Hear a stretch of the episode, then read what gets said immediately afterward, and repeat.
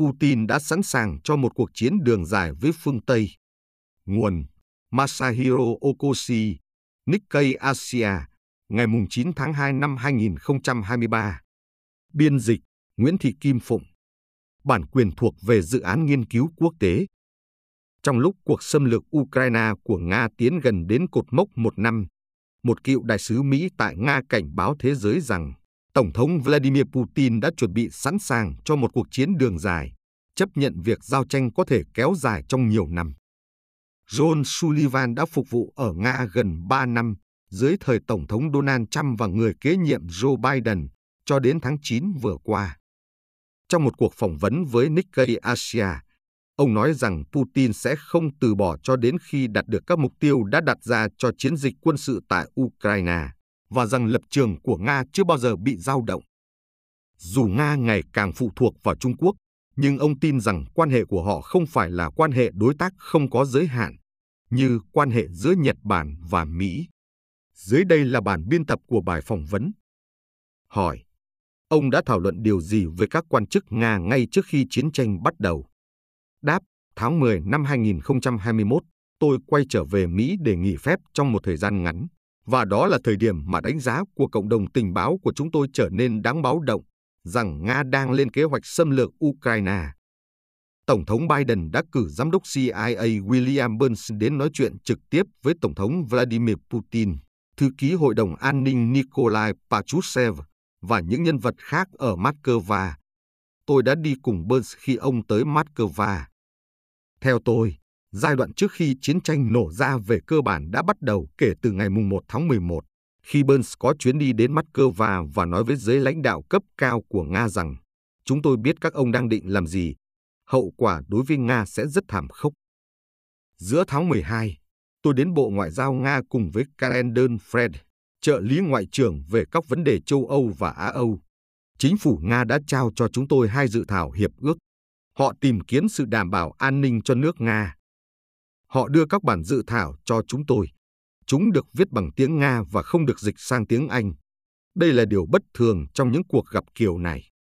Ý tưởng rằng họ sẽ triệu tập chúng tôi vào thứ Tư, trình bày những dự thảo này rồi nói rằng trong vòng hai ngày, Tổng thống Biden phải cử một đoàn đến Geneva để đàm phán, cho thấy họ không nghiêm túc. Họ hoàn toàn không có ý định đàm phán. Tất cả chỉ là một màn kịch công khai. Đến ngày 6 tháng 2 năm 2022, tôi tin rằng Nga sẽ xâm lược Ukraine. Chúng tôi đã chứng kiến một lượng lớn quân Nga tập trung ở Belarus, một số lượng lớn chưa từng thấy, ngay cả so với các cuộc tập trận trước đây. Tất cả bằng chứng đều ủng hộ kết luận rằng Tổng thống Putin sẽ ra lệnh tiến hành một cuộc xâm lược quy mô lớn. Tôi đã rất lo sợ. Tôi sợ cái cách mà mọi chuyện sẽ diễn ra. Tôi đã không ngạc nhiên vào sáng sớm ngày 24 tháng 2 khi cuộc xâm lược bắt đầu nhưng tôi rất đau lòng vì đó là một bước ngoặt của lịch sử. Nó không chỉ phá vỡ hòa bình ở châu Âu, mà còn là cuộc chiến xâm lược được thực hiện bởi một thành viên thường trực của Hội đồng Bảo an Liên Hiệp Quốc, và điều đó có những tác động quốc tế quan trọng. Hỏi, ông nghĩ đâu là lý do khiến Mỹ và cộng đồng quốc tế thất bại trong việc ngăn chặn Putin xâm lược Ukraine? Bởi vì ông ta đã đặt mục tiêu cho một chiến dịch quân sự đặc biệt Họ gọi nó là chiến dịch quân sự đặc biệt vì họ tin rằng nó sẽ bắt đầu và kết thúc chỉ trong vòng vài tuần hoặc vài tháng. Tuy nhiên, sau khi thất bại với mục tiêu đó, họ đã phải thay đổi phần nào cách tiếp cận cuộc chiến, thể hiện qua ngôn ngữ mà họ sử dụng. Chẳng hạn, vào tháng 9, Tổng thống Putin đã phải ra lệnh động viên đối với 300.000 người Nga. Không thể tưởng tượng ông nói ra điều đó vào thời điểm ngày 24 tháng 2.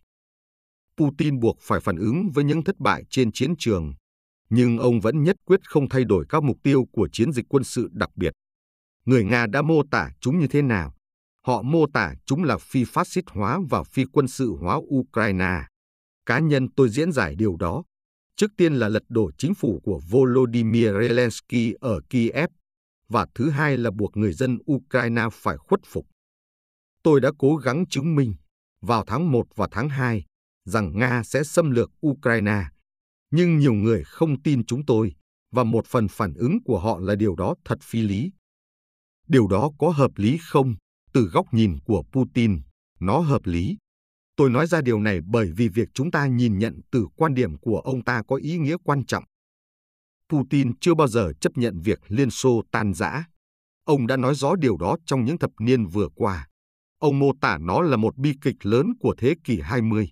Và ông không nói đến sự sụp đổ của chủ nghĩa cộng sản, mà là sự chia cắt của dân tộc Nga, thể hiện qua những đường biên giới xuất hiện trở lại trên bản đồ. Tầm nhìn của ông là thống nhất người Nga, đưa họ về dưới một chính phủ chung.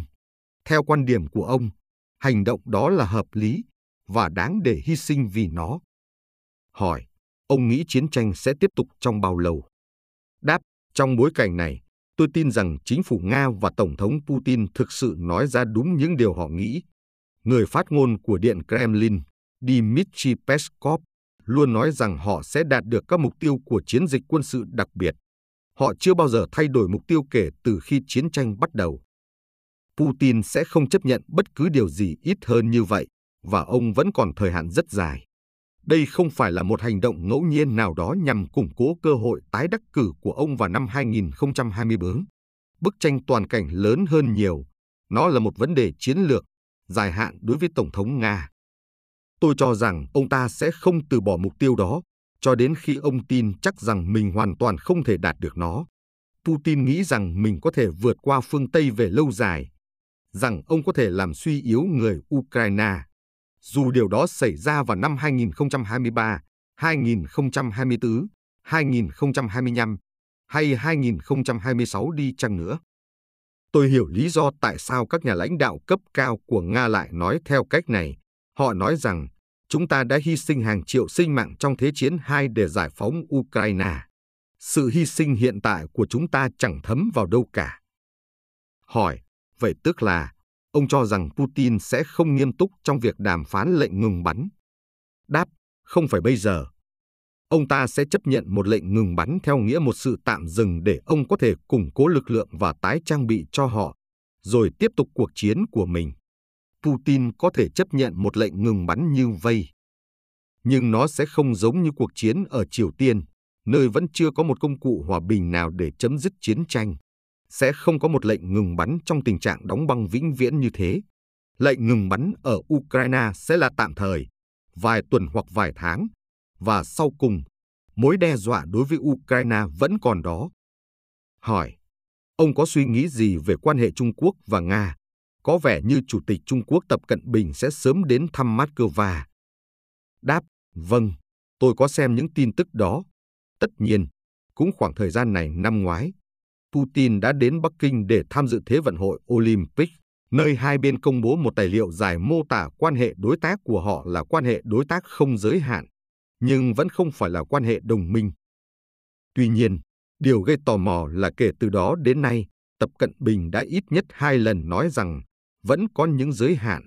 Ông đã nói rõ với Nga rằng việc sử dụng vũ khí hạt nhân để hỗ trợ cho chiến dịch quân sự đặc biệt nằm ngoài phạm vi thỏa thuận hợp tác của họ và là điều mà Trung Quốc sẽ không dung thứ. Đúng là quan hệ Trung Nga đã trở nên gần gũi hơn và Nga đã trở nên phụ thuộc nhiều hơn vào Trung Quốc. Nhưng nó có phải là một mối quan hệ chiến lược, không giới hạn, tương tự như quan hệ hiệp ước giữa Mỹ và Nhật Bản hay không? Không, không phải như thế. Tôi nghĩ rằng nếu anh có thể nghe được ý kiến trung thực từ một nhà lãnh đạo Nga, họ sẽ nói rằng mình đã không nhận được tất cả sự hỗ trợ mà họ mong muốn và phía Trung Quốc cũng sẽ nói thế. Tôi nghĩ rằng Tập Cận Bình vạch ra một ranh giới rất rõ ràng ở đây. Hỏi, Mỹ đang ở giai đoạn mà đối thoại với Trung Quốc là rất quan trọng, nhưng Ngoại trưởng Antony Blinken lại hoãn chuyến thăm Trung Quốc vì sự cố khinh khí cầu do thám. Đáp, anh biết đấy, có một sự cố nổi tiếng hồi năm 1960 về chiếc máy bay do thám U-2 bay qua Liên Xô ngay trước khi lãnh đạo Liên Xô Nikita Khrushchev gặp Tổng thống Mỹ Dwight Eisenhower. Liên Xô đã bắn hạ máy bay. Khrushchev hủy bỏ cuộc gặp giữa hai bên. Mọi thứ dần đi xa hơn trong quan hệ Mỹ-Xô, dẫn đến cuộc khủng hoảng tên lửa Cuba. Mọi người sẽ nhớ đến sự kiện khí cầu gián điệp Trung Quốc. Nó kích thích trí tưởng tượng và đại loại là hình ảnh tượng trưng cho những lo ngại về sự hiếu chiến của Trung Quốc và PLA dưới thời Tập Cận Bình hỏi, ông có lời khuyên nào cho Nhật Bản dựa trên bài học kinh nghiệm từ Ukraine Đáp, khi nhắc đến Nhật Bản, tôi nghĩ đến khu vực lân cận xung quanh các hòn đảo của nước Nhật. Tất nhiên, chúng ta có gã khổng lồ Trung Quốc, nhưng cũng có cả Triều Tiên và Nga. Tôi nghĩ rằng điều quan trọng là Mỹ, Nhật và các nền dân chủ đồng minh không nhất thiết chỉ ở châu Á, mà trên toàn thế giới, phải tập trung vào an ninh ở Thái Bình Dương, bởi vì không quốc gia nào có thể hành động một mình. Tại các nền dân chủ, những người ủng hộ tự do trên khắp thế giới đang đối mặt với mối đe dọa từ các quốc gia không chia sẻ cam kết về tự do, dân chủ và lối sống của chúng ta, và điều quan trọng là chúng ta phải đoàn kết với nhau.